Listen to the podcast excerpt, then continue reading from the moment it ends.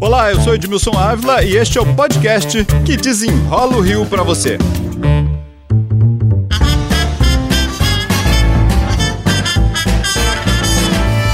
A política de segurança do estado do Rio sempre foi clara, nas palavras do próprio governador Wilson Witzel. Serão combatidos, serão caçados nas comunidades. E aqueles que não se entregarem, não tirarem o fuzil do tiracolo, serão abatidos.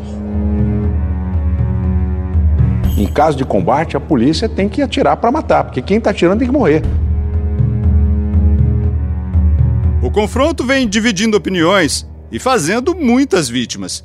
Em julho, segundo o Instituto de Segurança Pública, foram 194 mortos por intervenção policial, o maior número desde 1998.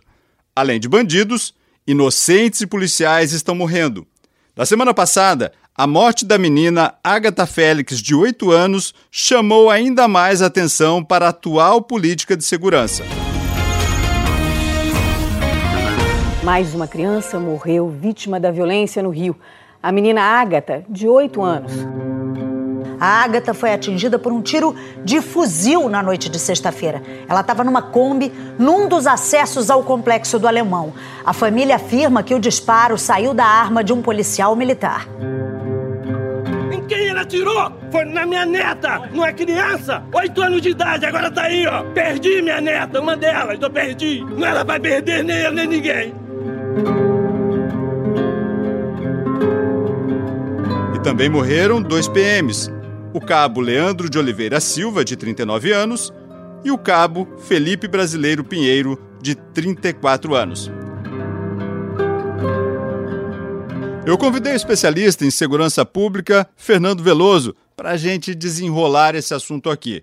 Nós não vamos analisar se a atual política de segurança está certa ou errada, mas sim o que diz a lei sobre as operações, o uso da força. O que é que nós temos hoje de lei para regulamentar as operações policiais? A atuação da polícia ela tem que se pautar pelo que está na lei. Então, a polícia tem que seguir o que estabelece o Código Penal, o Código de Processo Penal e, certamente, o que estabelece a Constituição Federal. Quanto a normas mais específicas da atuação em operações policiais, são baixados, né? são editadas normas, no, protocolos, normativas. Nós temos no Rio de Janeiro uma normativa como essa, que foi baixada há pouco tempo pela Polícia Civil. Só que essa normativa foi estabelecida, foi caracterizada como de caráter sigiloso, ou seja, nós não podemos saber o que há nessa normativa. Qual o argumento para isso? O argumento é que parte dessas informações poderiam orientar os criminosos e aí dificultar o trabalho da polícia. Agora, o fato é que ela não dá transparência para que a polícia seja fiscalizada, seja controlada, para que nós saibamos o que ela pode estar fazendo de correto ou não. Nós já tivemos outras regulamentações, não? Já, na época da intervenção federal, o Gabinete de Intervenção Federal editou um decreto no mesmo sentido, dessa vez não foi considerado sigiloso, todos sabiam é, do que ele tratava, e ele estabelecia uma série de, de normas, como, por exemplo, a necessidade de uma ambulância acompanhar essas operações, o tipo de armamento que poderia ser utilizado nas aeronaves para fazer disparo, que forma que esse disparo, disparo poderia ser efetuado, por exemplo, não poderia ser uma rajada, tinham que ser disparos intermitentes, enfim, algumas regras que tentavam minimizar o risco de uma operação policial, em especial quando, quando feitas em uma comunidade de área deflagrada dominada por criminosos. Mas nada disso vale mais. Essa regra não vale mais, o que está valendo agora para a Polícia Civil é, esse, é essa normativa, só que infelizmente ela foi, como você disse, considerada sigilosa e a gente não tem como saber agora o que consta nessa regra para a gente avaliar né, o que, que tem de positivo ou não nela.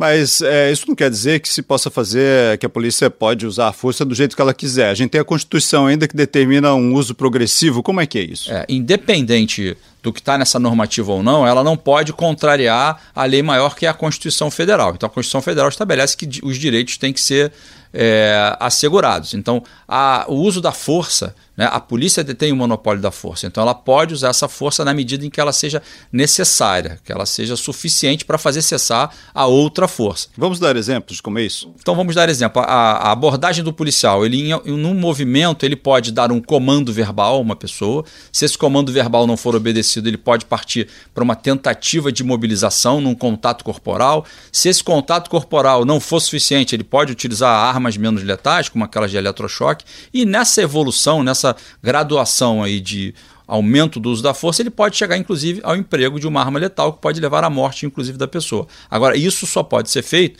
em resposta a uma resistência, a uma negativa de obediência da pessoa que está sendo alvo da ação policial.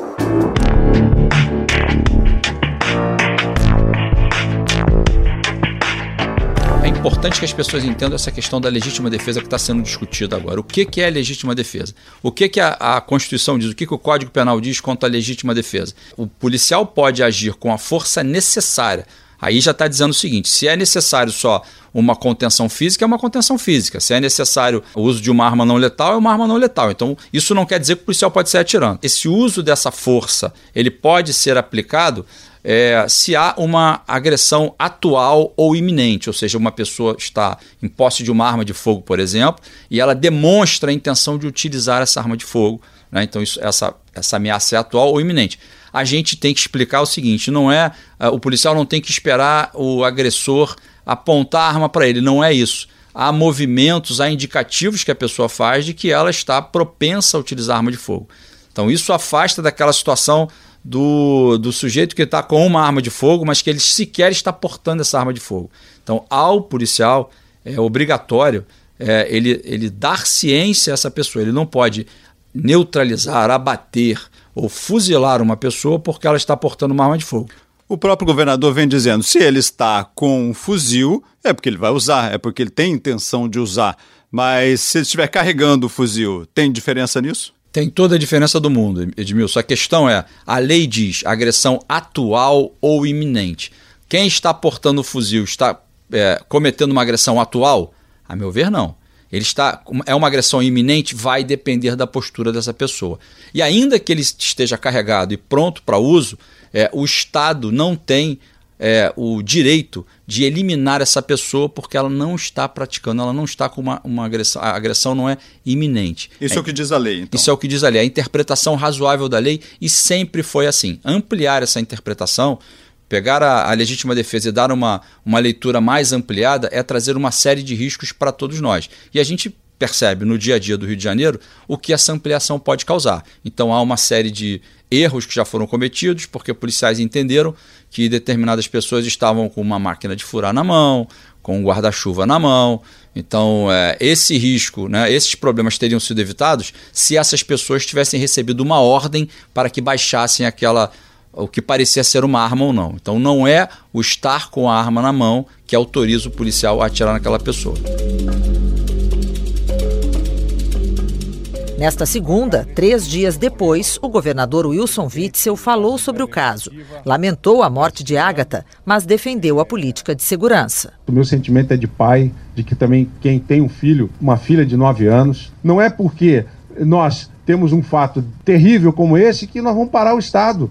O Estado tem que continuar, eles têm que ter forças para trabalhar, todos têm que ter forças para trabalhar. A polícia não procura o confronto. Quem cria o confronto são as organizações criminosas que querem parar a segurança pública do Rio de Janeiro. E nós não podemos embarcar nessa canoa furada. O secretário de Polícia Civil, Marcos Vinícius Braga, também comentou. A Polícia Civil lamenta e muito a morte da menina Ágata. Quero deixar bem claro que a gente não pode, de maneira nenhuma, ligar a morte da menina Ágata à política de segurança do Estado do Rio de Janeiro. A delegacia de homicídio, ela vai investigar o fato em si, aquele fato específico. Não vou investigar a política de segurança porque essa está muito bem. Esse confronto, o número de pessoas mortas ou o número de confrontos, isso mostra claramente que quanto mais eu enfrento os bandidos, é, quanto mais confrontos, eu tenho redução na criminalidade? De forma alguma. Nós tivemos esse ano mais de 1.200 mortes. Nos últimos seis anos, de 2012 a 2018, se você for observar o número de mortes em ações policiais, ela mais do que quadriplicou.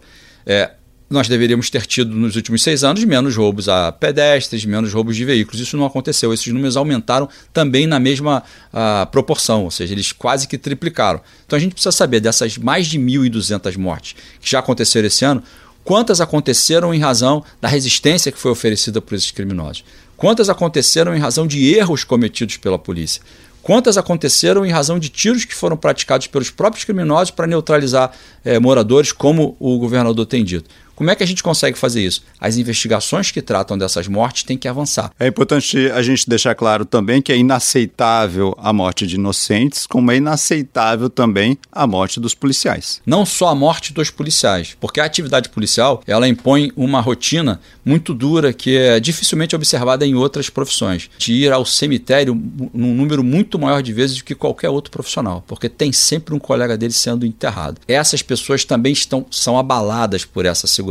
E aí a gente se pergunta: será que o policial que foi ferido Será que o policial que viu o seu colega ao seu lado ser morto, será que ele está em condições de voltar para as ruas e continuar protegendo a gente ou não? Como é que a polícia se protege? Como é que ela se defende? Criando uma regra. Né? Então a regra é essa: nós não podemos ir além daqui ou passar desse ponto. Se ela demonstra que ela só usou a força dentro do que era permitido, ela demonstra para a sociedade que ela está atuando dentro da legalidade. E isso traz legitimidade para a ação policial, porque sem legitimidade não tem ação policial que consiga cumprir a sua missão com êxito. É importante que a comunidade, que a polícia vai fazer lá a operação, ela confie na polícia, ela acredite na polícia. Porque a polícia precisa dessa confiança, precisa dessa colaboração do morador, do cidadão que está refém do crime naquela área. Fernando Veloso, especialista em segurança pública, muito obrigado. Eu que agradeço, Edmilson. Este podcast foi editado por Lucas von Seehausen. Toda quinta, um novo episódio do Desenrola Rio para você lá no g1.com.br barra podcast ou no seu aplicativo, no seu agregador de podcast. Até o próximo!